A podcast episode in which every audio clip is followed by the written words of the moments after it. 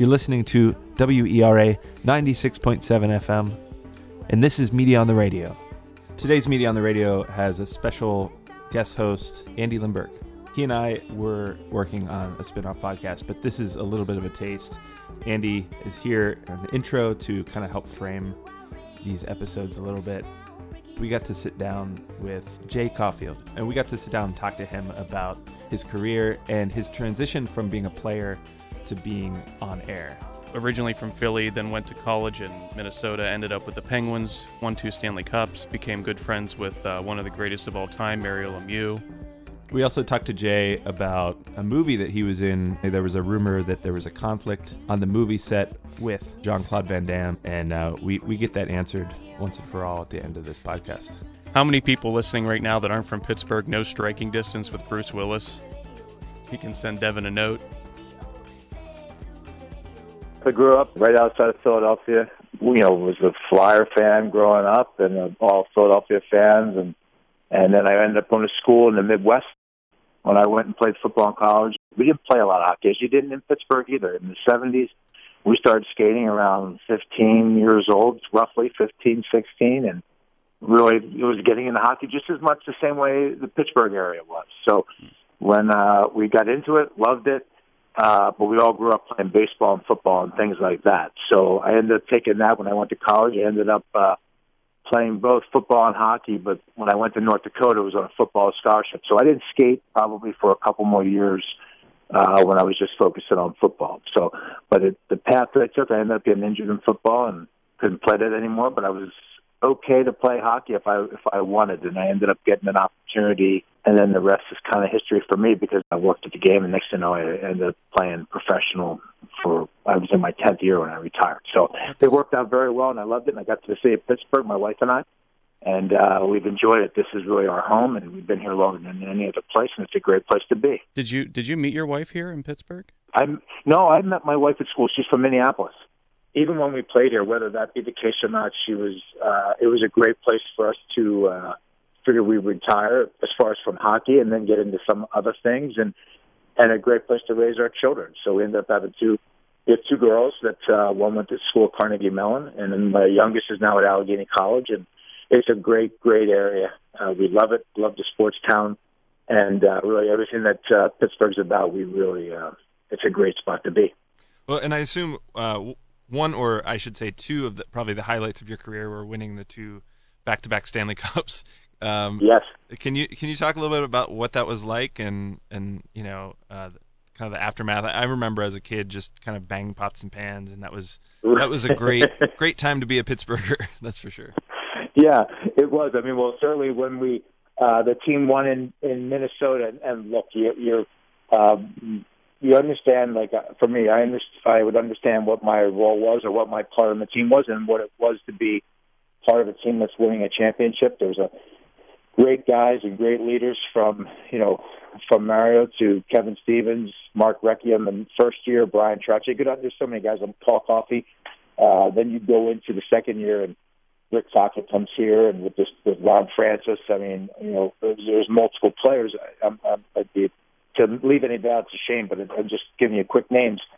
Great guys, great team, and to win in that kind of fashion was uh, a great thing. I just I will always remember coming home when we flew back from Minnesota at the airport, uh, the scene at the airport. So when we were, we were flying in, I think one of the things they talked about, that the pilot would say, hey, there's ten thousand people at the airport, just want you to know. And as we were getting closer, they said, well, the number's twenty thousand. And as we got closer even more, when we pulled up to the gate, it was like thirty-some thousand. And when they opened up the door to the for us to get off the plane, it was so loud. The people were the people were unbelievable. So when we got out of the plane, it was such a they, the police were guardians. They gave us a lot of room to walk. By the time we were getting out of the airport, people were like were like right on top of you, and everybody was so uh, the fans were awesome, really. I mean, it was really quite the experience, and, and to enjoy with uh, teammates and your family and things like that. Uh, it was an awesome experience. And then to back it up with Chicago, winning Chicago was a great, uh, a great uh, thing. That's. I mean, I remember watching the coverage of you guys arriving back from the airport. I was, I was uh, very young. I was a little bit over ten.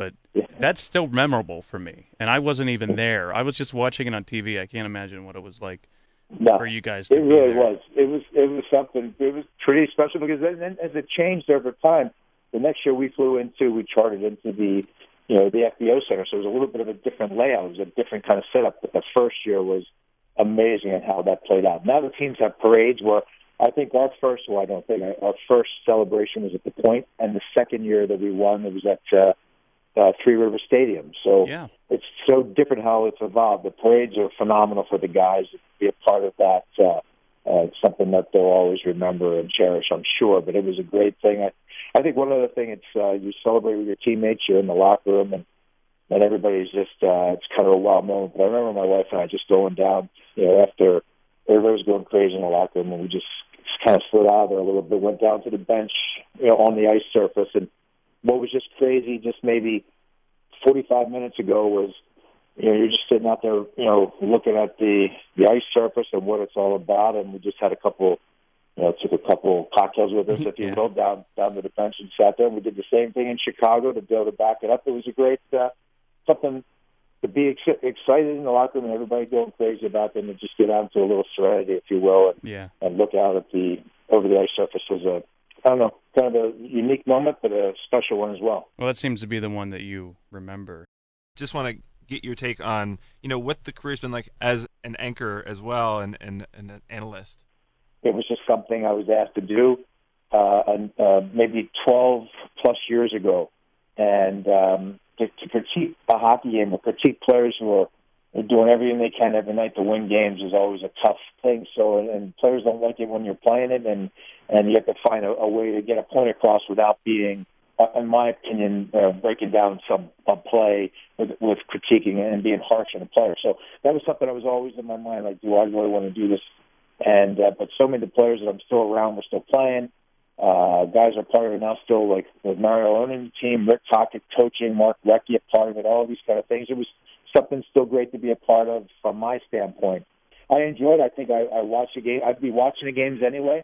Yeah. So there's those parts I enjoy about it, but I still did tell you it's tough sometimes if it's a bad night, and how do you get the point across to to the public when they're watching it that uh, um, that. That, that you make sense to what you're talking about. But I I enjoy that part of it. I enjoy watching games, and the team's had such great success over all these years that it's uh, I, I'm kind of I'm glad I'm a part of it. But I said I work with great people down there, and and that makes it a, lo- a lot easier for me. Well, it, I mean, I think that for the casual, I mean, I'm a fan, but I don't know the most about hockey. So whenever you do your telestrations and, and other things, I think that that's an invaluable piece of the uh, well, the game, and we I appreciate that. Uh, Making it well, thank uh, you, you know, very much for that. Hockey for dummies. uh, oh, and big Steeler fan, Jay. You're, I mean, you grew up in Philadelphia. Yeah. How did you become a Steeler fan? Well, even you know when I came here, uh, I had an opportunity to meet. We went to a Steeler game, and when we were in our season was just our first year here, and I had an opportunity to meet uh, Dan Rooney Junior was a big hockey fan, and I had met him at a pizza place that we went to up uh, where I lived in the South Hills at the time. And uh, he was a diehard hockey fan, and and uh, met him. And then, obviously, you know, we we we dovetailed that, and you know, we went to more football games. And he was just a he's a great guy. Now he's a scout for the Steelers. But I think once you're just here, you you have to be a Steeler fan. You have to be a Pirate fan, and, and you better be that. So, but I I just love it. The the, Steelers, the Rooney family that I've had an opportunity to meet. They're wonderful people, and.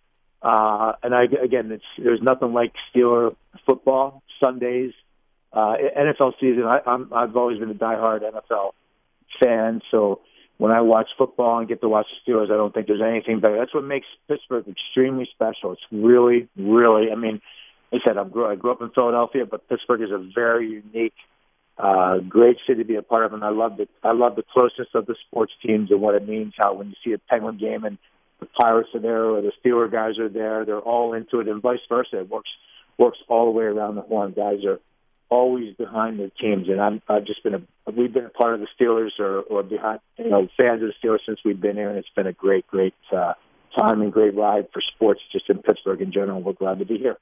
I want to ask you real quick uh, before we have to let you go here. So after your your hockey career, you get cast in the Jean-Claude Van Damme movie Sudden Death, correct? Right. And you play goalie Brad Tolliver. Um, yes. Now, I, I remember, see, this was the movie that I was excited to see because, A, Pittsburgh was in it a lot, and the right. Civic, Civic Arena. And when I saw it, this was, I heard uh, uh, Paul Staggerwald swears. he, he swears in the box. And the other part was you were the goalie. Now, there's a rumor that's been going around Pittsburgh and my friends for a while that Jean-Claude Van Damme was so upset with your physique being better than his that he asked that you have a shirt on. Is that is that true?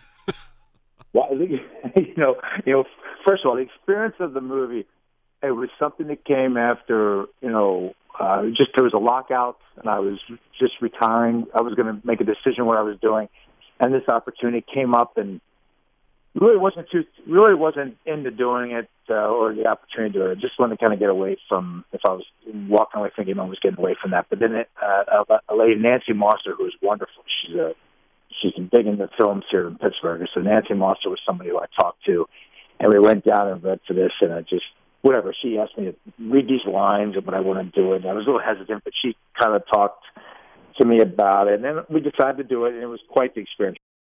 So I was on the set for a couple of weeks and doing what I did, and, and now look, I don't know, I heard somebody say that. I okay. don't know that for a fact. So I had heard that, and I know the director, his name is Peter Hyams, was very... Um, adamant that that's how I would do that one. There's a scene in the locker room, and he was adamant that I was supposed to do it with my with my shirt off. Got that's it. All I know. Really appreciate you coming on. Uh, hey, guys, great to talk Thank to you. Thank you, Jay. Anything I appreciate you need, it. Anything you need, anytime. Check out the back episodes on Wait What Pro dot com.